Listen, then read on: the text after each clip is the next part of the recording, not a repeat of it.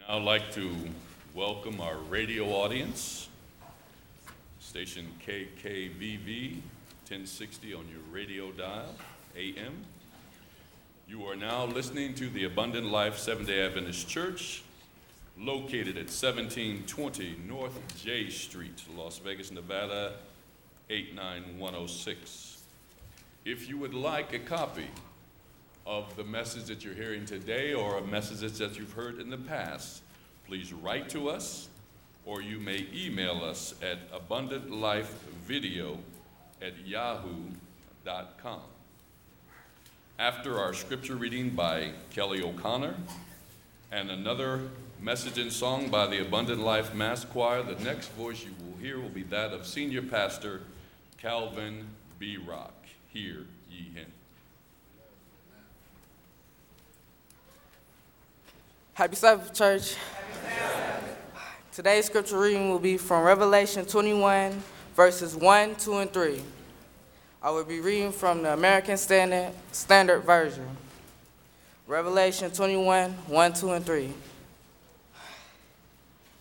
Then I saw a new heaven and a new earth, for the first and for, for the first heaven and the first earth passed away, and there is no longer any sea. And I saw the holy city, New Jerusalem, coming down out of heaven from God, made ready as a bride adorned for her husband. And I heard a loud voice from the throne saying, Behold, the tabernacle of God is among men, and he will dwell among them, and they will they shall be his people, and God himself will be among them. May, we have prayer. Dear Lord, we come to you today just hoping um, this today's scripture reading be a blessing. And Lord, just continue to help us and guide us. In Jesus' name, amen.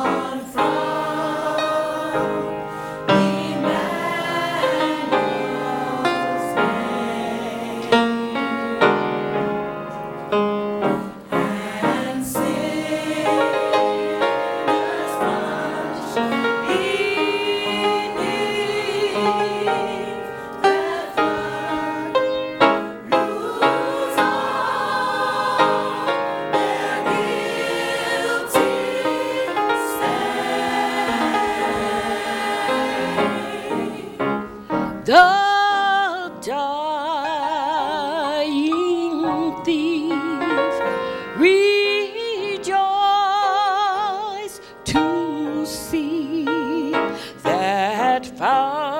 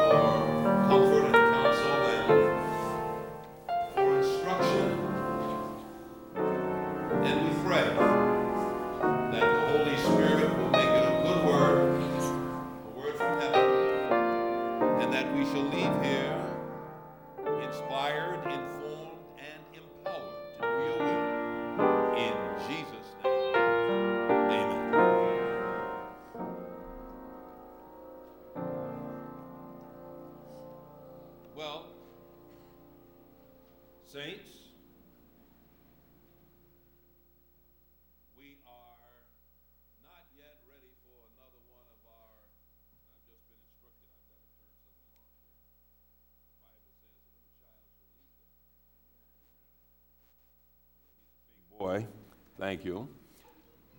We are not yet ready for the next series. As you know, my mind runs in series with these messages. We're kind of in between. We'll start another one soon. But meanwhile, I have thought about a few things that I hope you will find educational and inspirational and helpful and that you will remember these sermons the one last week on the cross, the one today.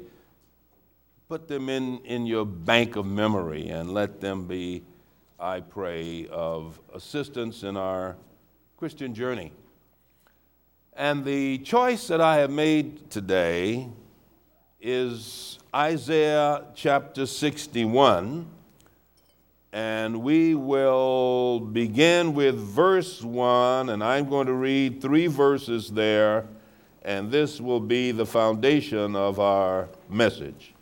Isaiah chapter 61, beginning at verse 1. And I'll be reading from the New King James, and you might like to read along quietly there with whatever version you have. And again, we welcome those who are listening on the radio or in your car or wherever you may be. But if you're near your Bible, please turn to Isaiah chapter 61, verse 1. The Spirit of the Lord God is upon me because the Lord hath anointed me to preach good tidings to the poor. He has sent me to heal the brokenhearted to proclaim liberty to the captives. Now, I want you to notice, let me pause.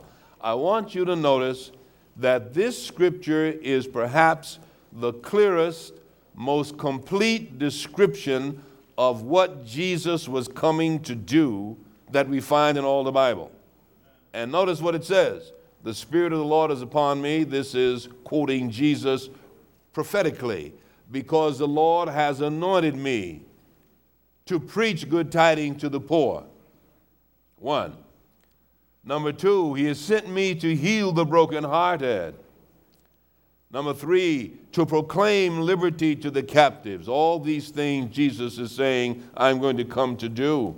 And the opening of the prison to those who are bound, to proclaim the acceptable year of the Lord and the day of vengeance of our God, to comfort all who mourn, to console those who mourn in Zion, to give them beauty for ashes the oil of joy for mourning, the garment of praise for the spirit of heaviness, that they may be called trees of righteousness, the planting of the Lord, that he may be glorified. Now, I counted 11 different portraits of Jesus included here, 11 of them. But the one that impresses me most, and I think sort of encompasses and encapsulates all of them, includes all of them, is number two in verse three, where Jesus says he has come to give them beauty for ashes. Beauty for ashes. Now, we all know what beauty is, don't we? We know what beauty is. Beauty is that which is pleasing to the senses.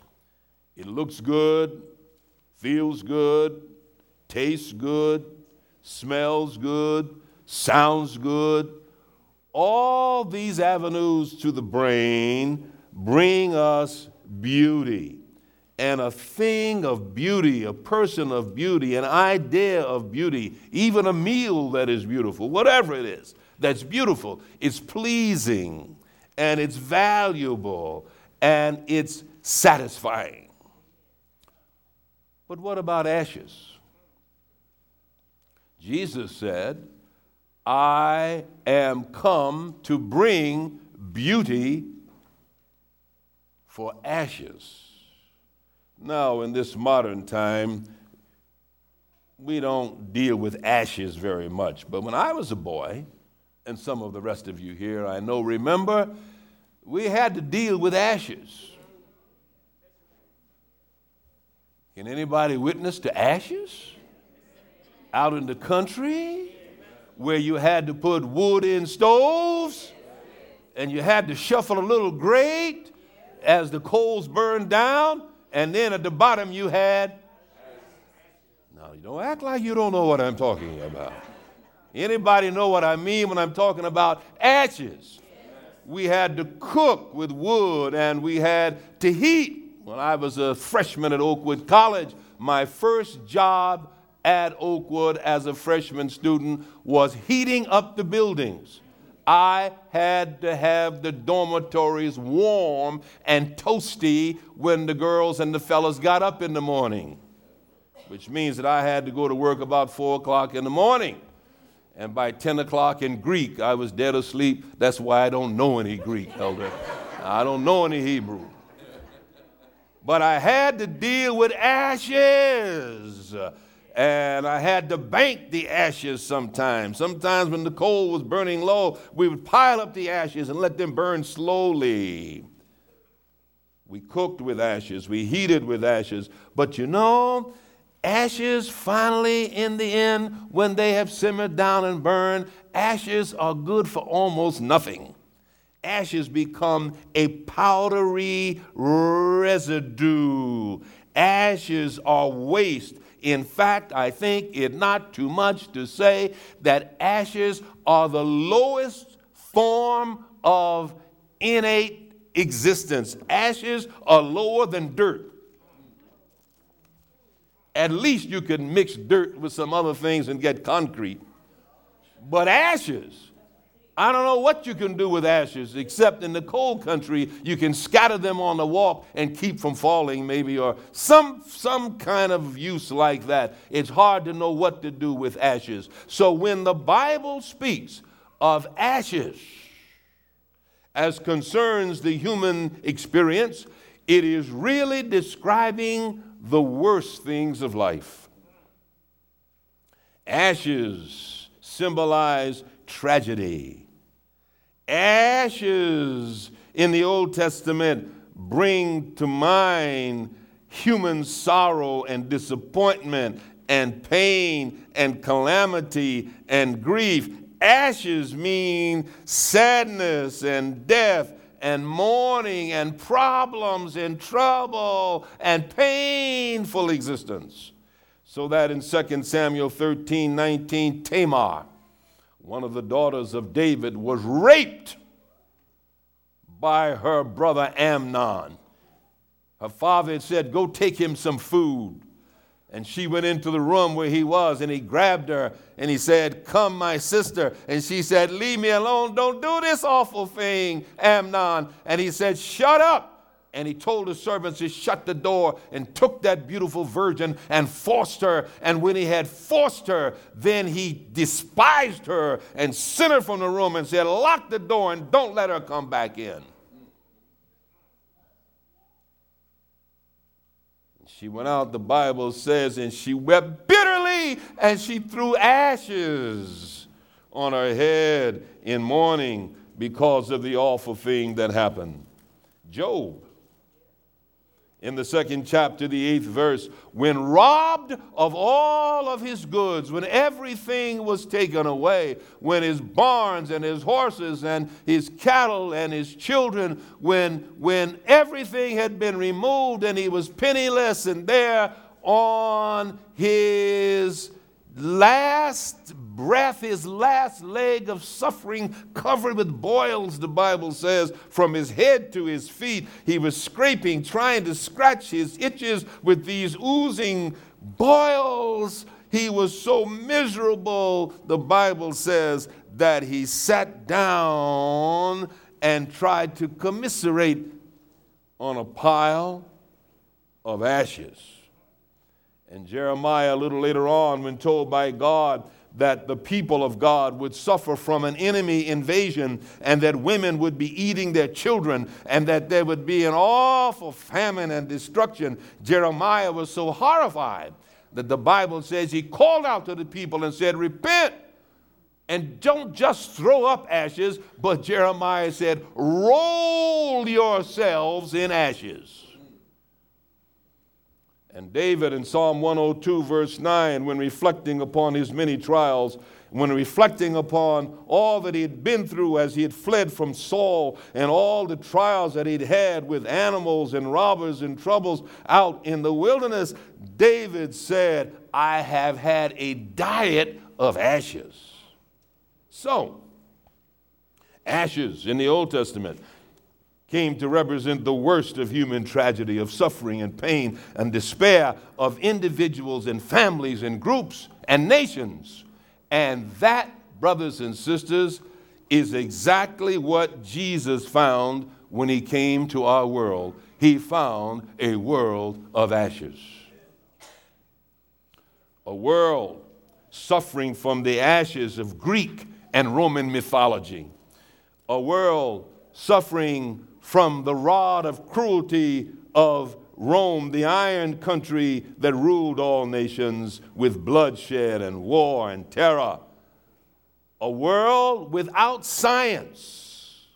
A world where sin had so blunted the mentality of humanity that men and women could not conceive of how to relieve themselves appropriately of pain and it was a world of open sewers where refuge flowed down the streets. It was a world of helpless hospitals. It was a world with epidemics of blindness and leprosy and insanity, a world in which longevity had been reduced by disease down to a mere 22 years of age, so that a person 22 was an old man or an old woman in those days. It was a world when humanity had been reduced to ashes, but that is exactly the way it was when Jesus came. The Trinity had allowed 4,000 years of sin's ravages to work upon the human mind and body. God had given the devil 4,000 years to let his program work.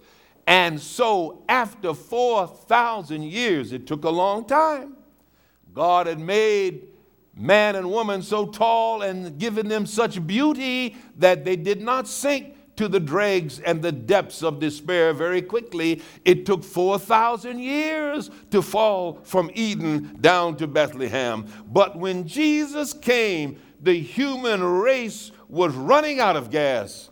The human race was at low tide. And if Jesus hadn't come when he did, pretty soon the human race would have been extinct because sin would have wiped us out. So he found us in ashes. And Galatians 4 4 says, In the fullness of time, when God had given Satan the opportunity to do his best, and when Jesus could come at the darkest moment, in the fullness of time, Galatians 4 4 tells us, and Hebrews 10 5 collaborates, a voice was heard in heaven saying, A body thou hast prepared for me. And Jesus came into this world of ashes. Isaiah said a little earlier in the ninth chapter and the second verse that the people who sat in darkness saw great light. They were in gross darkness, he said in the preceding chapter, Isaiah 60. And these people who stumble in ignorance and superstition and disease, helplessly living out their few years on earth, these poor, beleaguered people of that generation saw a great light. Jesus came, and as John says, he was a light shining in darkness. And what did he do? He fulfilled the prophecies of Isaiah 61. He opened blind eyes, he loosed the bound tongues, he defrosted the frozen limbs, he unstopped the clogged ears, he restored the leprous flesh, he reversed the crippling diseases and he repaired the scrambled brains. And he not only healed physically, but he healed psychologically. A part of the burden of that day was that the Pharisees had made the people think that their personal sins had brought on their diseases. So when Jesus met the blind man in John chapter 9, they asked him, healer, teacher. Who is responsible for this man blindness, this man's blindness? Did he sin and bring this on himself, or did his parents sin and bring this upon him? Jesus said, Neither.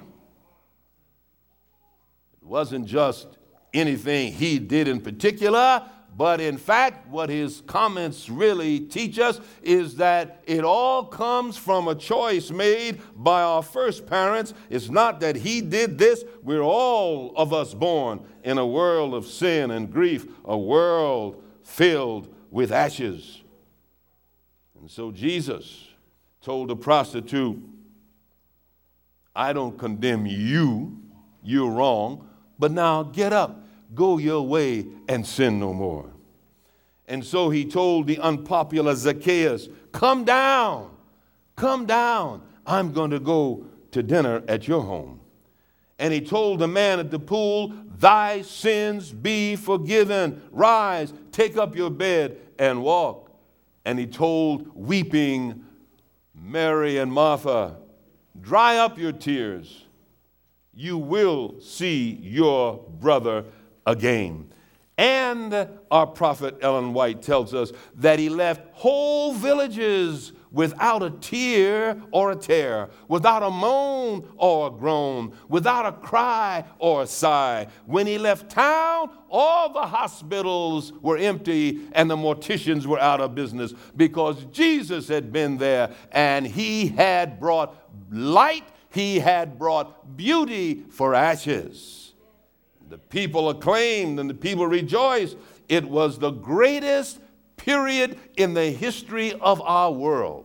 It was the happiest time between Christ's announcement, the kingdom of God is at hand, and when they turned on him because they wanted not only fish and food, they also rejected his message of righteousness. But during that time, the world saw a great light And Jesus brought beauty for ashes. He healed our diseases and He lifted the heavy burdens uh, of guilt and self pity that the devil had placed on the human race. He gave us hope.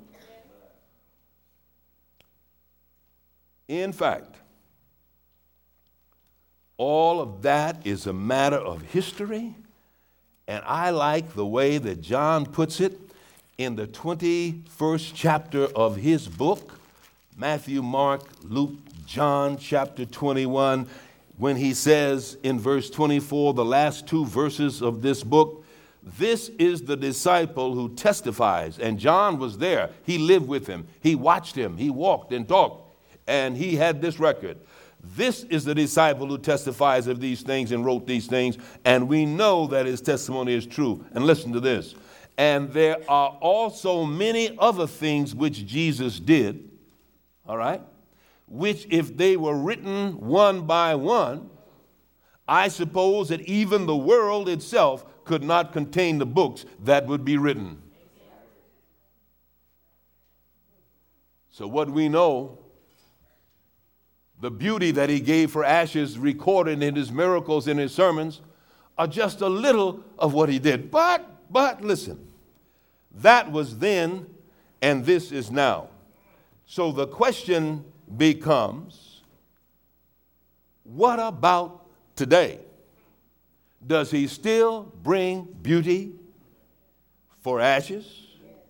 I have come all the way from southwest Las Vegas in a little place called Rhodes Ranch to tell you today that this same Jesus who walked beside the sea, this same Jesus who taught in Galilee is alive and well, and he is still in the beauty for ashes business.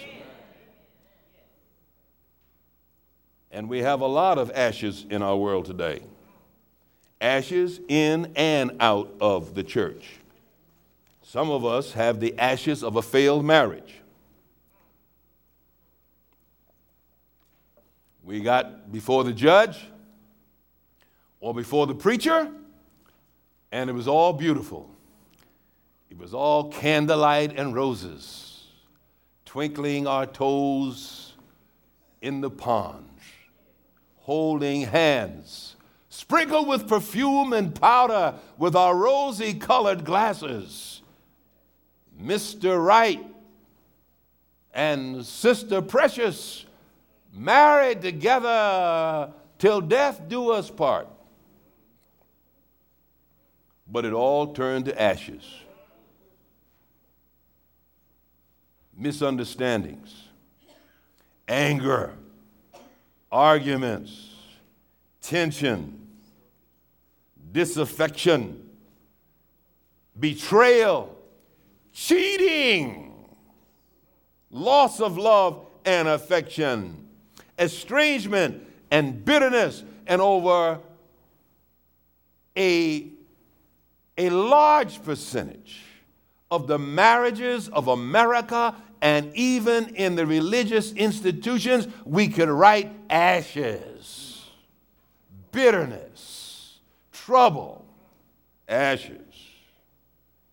Some of us, with our children, have the kind of trouble that we truthfully must classify as ashes. They were born such cute little things. Such cute little beings such precious, obedient little things. Mommy, daddy. And by the way, those are the most precious words I think I've ever heard. Pastor is wonderful, but nothing like daddy. I love those words. Daddy, mommy. And, and we have such high hopes, and we, we believe that they're going to grow up and be something noble in society, but somewhere along the line, around age, better not say. But somewhere they get on Fool's Hill and some come down and some keep going.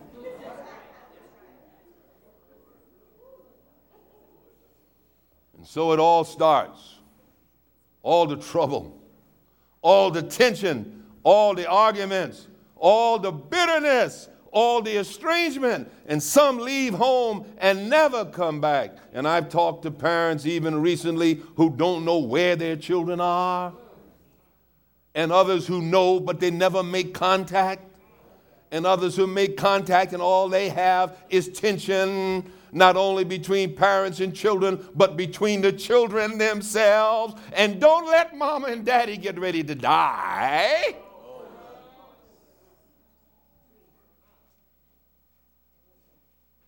Ashes. Ashes. All of our hopes blighted by time and circumstance and personality, and we can write over the relationship if we want to tell the truth ashes.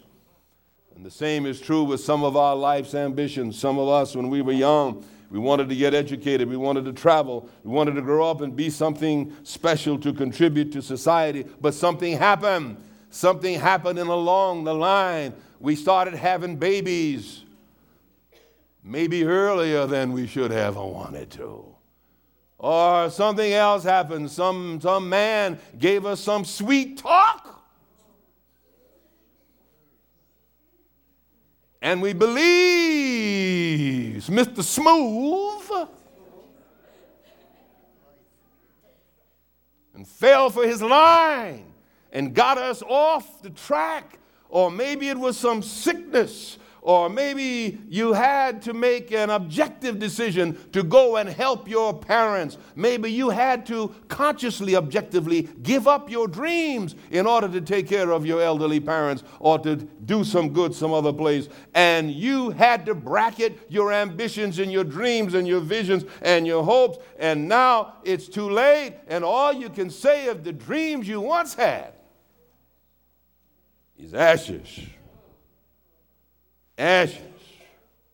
Ashes. For some of us, it's a matter of health. All those doctor visits, doctor's visits, all those pills, all those pains, all those expenses, all of those inconveniences, and maybe it's not even your fault. Maybe it was in the genes. Maybe it's because your family suffers from this kind of thing, as some families do. But there you are. You, you would like to do more. You, you, you, you would like to be involved. You'd like to be free and healthy, but you look in the mirror and you see yourself and you know what you used to be and what you want to be, but you'll never be. And you have to confess it's ashes. And for some, it's a matter of just growing old. And if you're fortunate enough to grow old, it'll someday be ashes. That's what Solomon was talking about in Ecclesiastes, young people, when he said, Remember now thy Creator in the days of thy youth, while the evil days come not, nor the years draw nigh, when thou shalt say, I have no pleasure in them. Before the almond tree flourishes, that's when the hair turns right. They should be afraid of that which is high. That's when you're scared to, to, to get up in the airplane, when you're scared to get in the elevator. The daughters of music shall be brought low. That's when your voice starts cracking. Once a man and twice a child, father time and mother nature finally bring us all back to bend toward the ground from which we first came. When the limbs start stiffening up and your digestive organs don't function very well, and you hear all kinds of sounds down there you never heard before.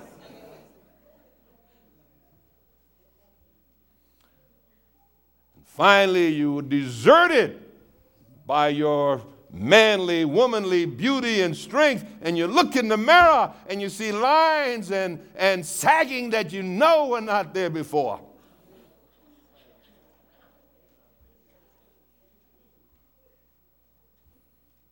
And you hold on as long as you can. But finally, finally, somebody's got to start taking care of you. Finally. You can't do it anymore by yourself. And you know, there's some people whose, whose bodies wear out, but their minds are still good. And there's some people whose minds wear out and their bodies are still good. Now, I don't know which is best, but I told my wife that if my mind wears out and my body is still good, it's her problem. I won't know where I am. I won't know who I am. And if I say the wrong thing, forgive me, I don't mean it. Maybe it's best for both of them to wear out together. But finally, it happens, and we're in that bed. Like I visited with the brother just the other day. It's all right. It, it happens. But, but there, when you look at the body that was once robust and strong, and now it's down to 95, 75 pounds, and the person is scratching their head trying to remember who you are and talking things that aren't right, talk, talking off the wall and not making sense, and, it, it, and you look around all you can say is thank God for old age, but finally, if you're fortunate, it's ashes.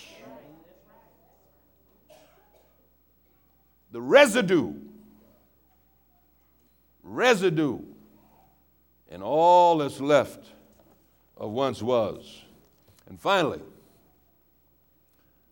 there is the ashes of death.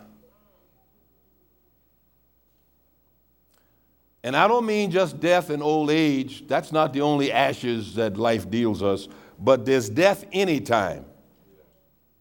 Death that strikes our homes and our hearts, that removes our loved ones and friends. And that's why the wise man said in Ecclesiastes chapter 9 all is vanity in the final analysis. And a living dog is better than a dead lion. Yes, these are the ashes of life. But Jesus said, I will give you beauty for these ashes.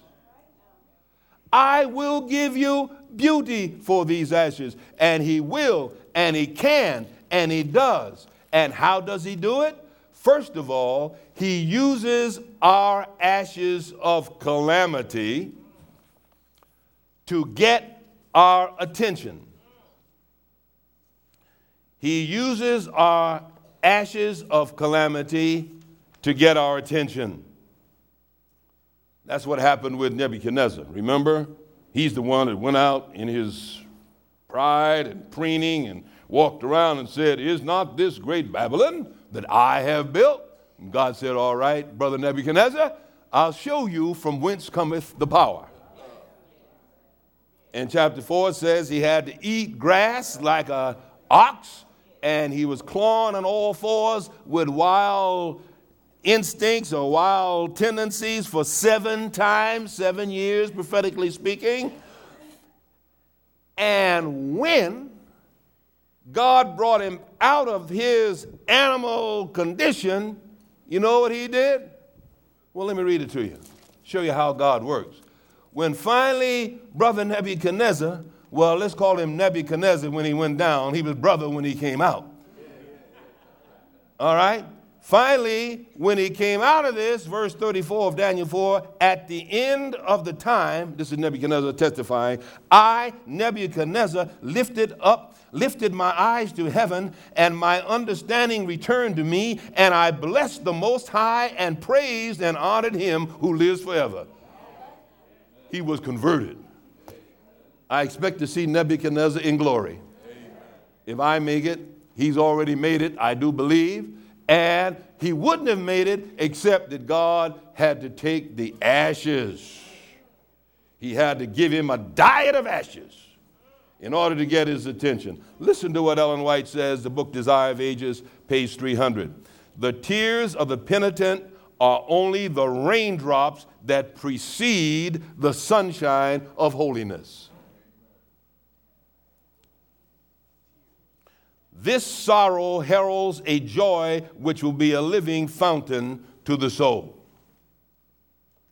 Through, you, through affliction, God reveals to us the plague spots in our character that by His grace we may overcome our faults.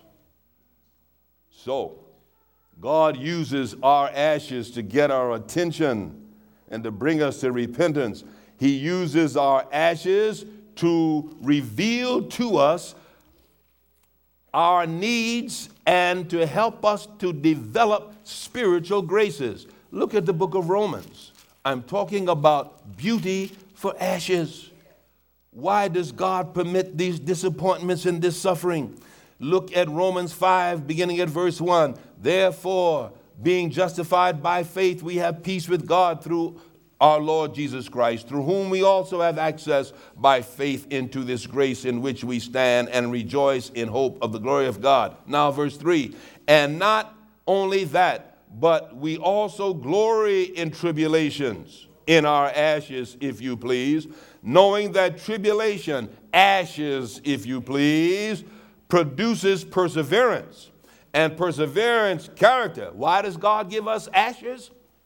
Why does God allow the ashes? Because they work patience and character and hope.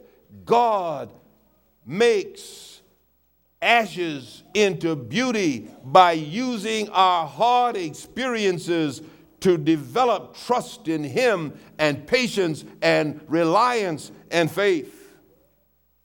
And then He uses our ashes of trouble as a means of inspiring others. What happened with Job was that when he had come through all of his bitter experiences, his friends were inspired, and Job's patience in suffering helped them to be saved. Do you know the way you and I come through our sicknesses and our trials and our disappointments? The way we manifest faith and confidence in God and patience, and the way we grow in our ashes experience God often uses to help somebody else to make it. And when He sees you, and when He sees me, when He sees us bearing our burdens patiently, and not becoming agnostics and atheists and not giving up, but hanging in there. And He sees us growing in our ashes experience. Others are benefited. It's like the painter that I heard about once this famous artist who began to paint before a crowd of people in his studio. And he had this beautiful, white, clean, clear canvas. And he picked up his pen, his brush to paint, and an ugly drop of black paint spattered on the clean canvas. And the audience gasped. It's all ruined, they thought. But then the artist wiped off the brush and picked up some other brushes and colors, and around that ugly, incidental, accidental spot or blotch, he began to draw figures and lines, and before long had made a beautiful picture out of that ugly accident. And that's what God does for you and me. He takes our ashes are horrible, heart rending, soul wrenching bitterness and disappointments, not only in others, but in ourselves. A lot of times we bring on our own ashes. God, if we ask Him to, will take those bitter divorces. He will take those bitter experiences with our children. He will take those bitter illnesses, those losses that we experience. He will take His deft, artistry and make of them something lovely so that you and I can help others and ourselves be better prepared for the kingdom.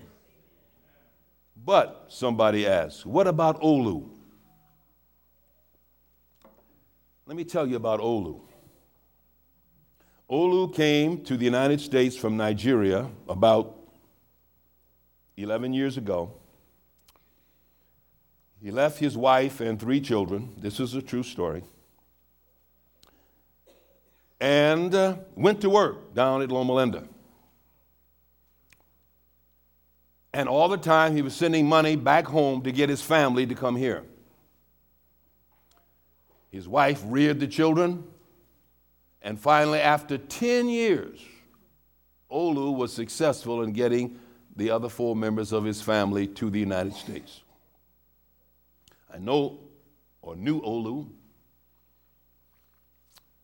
Visited in my home right here. He's a good friend of the family. Chauffeured my mother here more than once. And when Olu picked up his family at the airport, the first place he stopped was at my mom's house.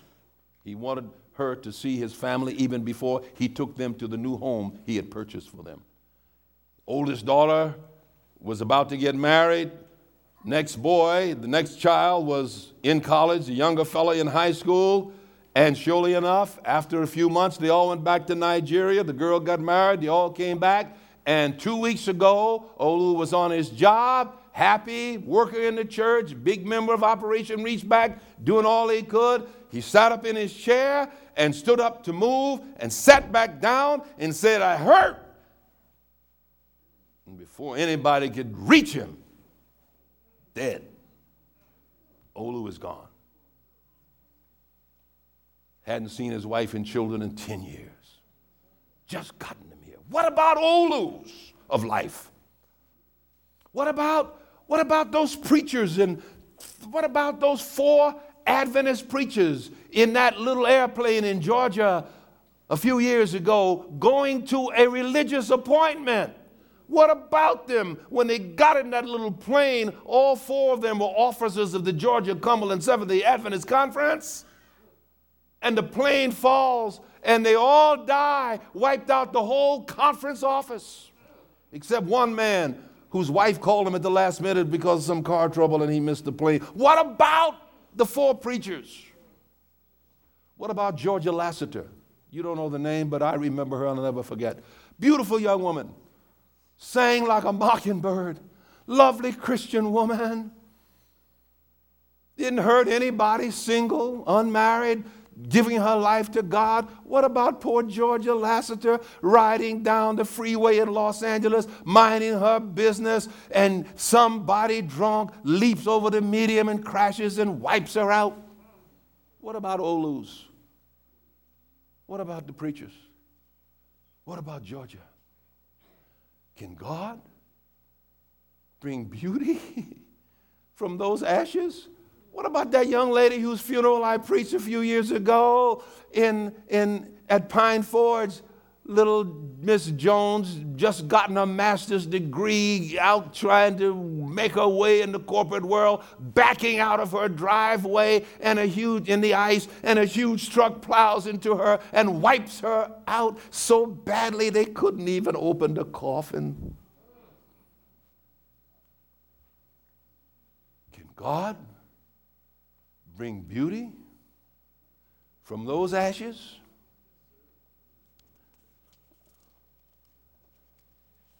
The truth is, we can't explain it.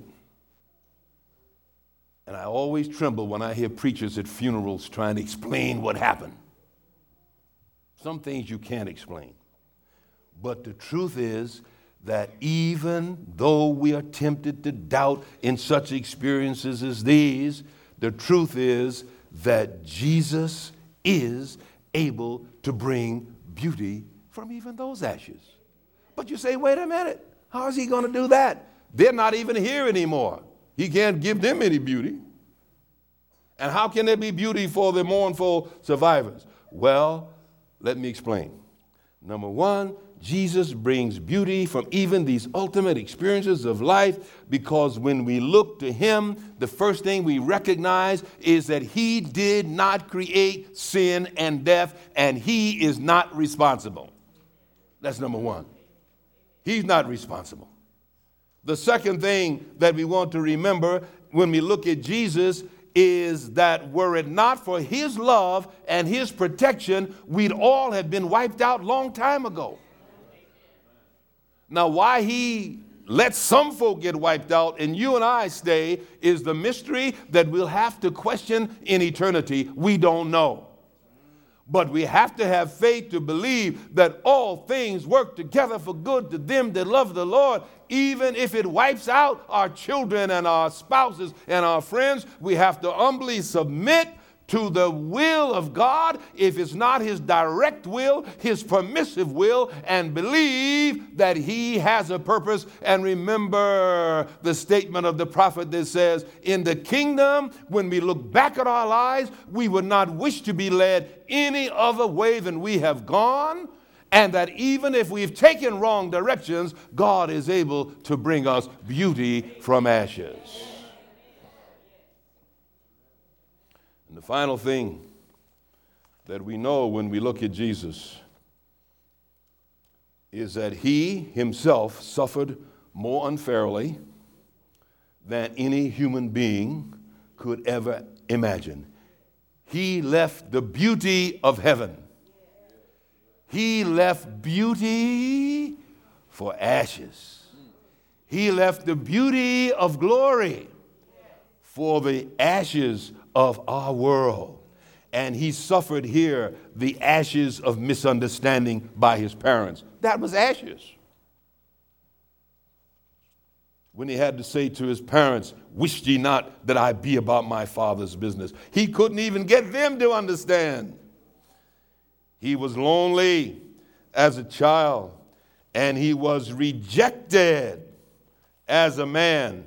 Oh, yes, they spread palm leaves and shouted, Hosanna because they wanted the fish and the loaves. But when he told them to drop their sins and keep the commandments and keep the Sabbath right, when he told the Pharisees, You whited sepulchres, you oppressing the people, when he brought beauty to the poor and he opened the eyes of the blind, not only the physical blind, but when he opened the spiritual eyes so that men and women in the awful condition to which he came could see that there was beauty beyond, that this life is not the end, that nobody asked to come here. Everybody here today is here because of somebody else's decision.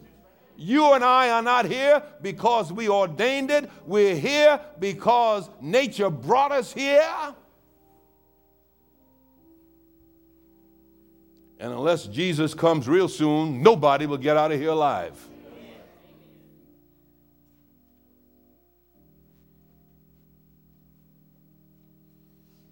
But when we remember that Jesus suffered, everything we go through, He's already been through. And more. He suffered the ashes of abuse at His trials. He suffered the ashes of desertion by his disciples. He suffered the ashes of pain and mockery on the cross. You haven't been there yet, have you? He became a curse, Galatians 3:13. He took our place on Calvary. Yes, he brings beauty for all ashes, and that was the ultimate at Calvary because he gave us his riches for our rags his blood for our blunders, His righteousness for our wretchedness, His holiness for our helplessness, His robe of perfection to save us from divine rejection, His beauty, His beautiful life for our sinful existence. And when He left, He said, I will return. And when He does, He's going to wake up the sleeping saints, no matter how tragically they left. He's going to bring them up. He's going to bring beauty from the ashes.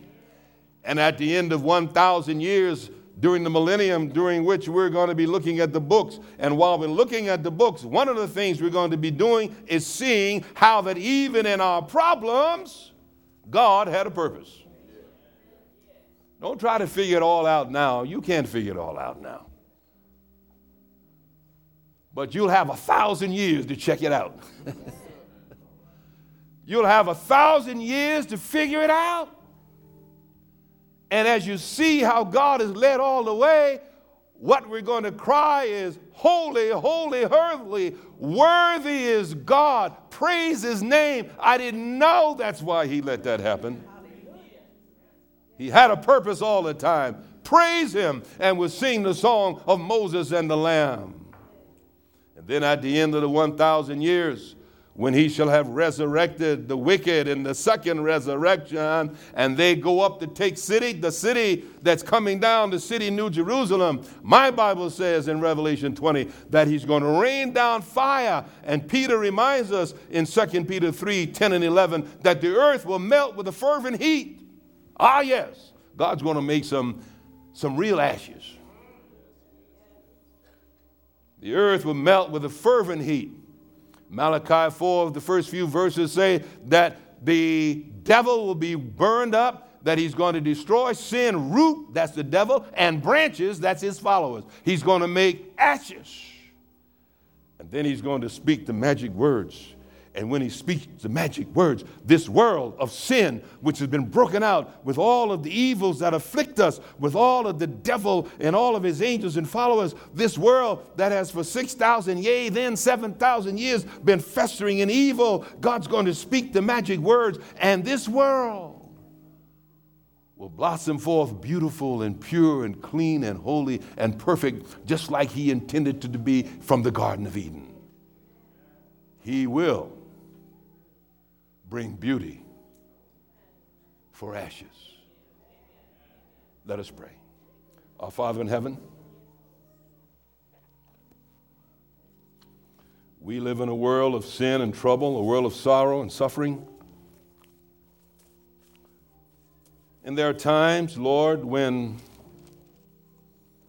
we're tempted to give up, to doubt, to grow faint along the way. But thank you for Jesus, your Son, who has brought us beauty for ashes,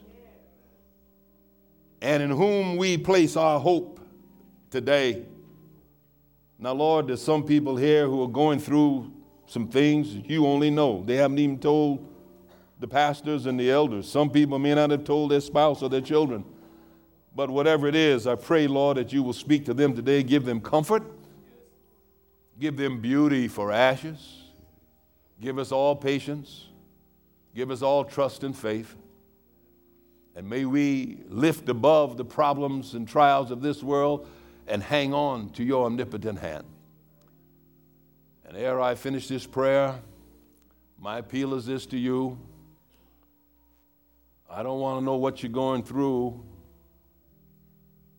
If I can help, you know how to reach me, but that's not what I'm about at this moment. But if you're going through something or the other, maybe I touched on your problem, maybe I didn't, doesn't matter.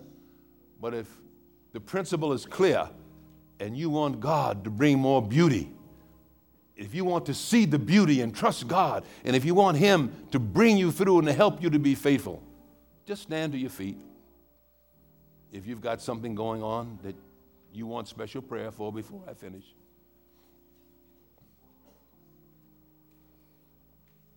Prayer changes things. Prayer changes things. Prayer changes things. Maybe you don't have anything special, that's all right. Pray for the rest of us. But if you know what I'm talking about, stand and get a special place in this prayer. Father, here we stand. You know what's in the heart, you know why. I pray that you will give strength to your children. Fulfill your promise, Lord. Fulfill your promise. We believe, help thou our unbelief. Give every boy, girl, man, or woman to whom this message is applicable that special strength he or she may need. And you may be seated now, please. The other part of my prayer, my appeal. And that is to the man or woman here today who is not a member of the church, and you would like to stand and say, Listen, listen. I want to be amongst those who'll be looking at the books during those thousand years of the millennium. And therefore, I want to give my life completely to Him. I want to obey all 10 of His commandments, including the Sabbath. So I'm raising my hand right now to say, Count me in before this prayer closes. Count me in. I want to be those to whom God gives beauty for ashes, everlasting life for this sinful, treacherous existence we have in this world. I want beauty for ashes. Would you raise your hand right where you are? The ushers have a little slip to put in your hand. Put your name there. We'll be in touch. All right, little fellow in the back there. Let him have it. Who else? Our boys and girls, we welcome them to Who else? Our Father in heaven, thank you for the promises of your word. Thank you for Jesus, who alone brings beauty for ashes. Seal your word in our hearts, make it as seed in good soil. In Jesus' name we pray, let all the people say, Amen.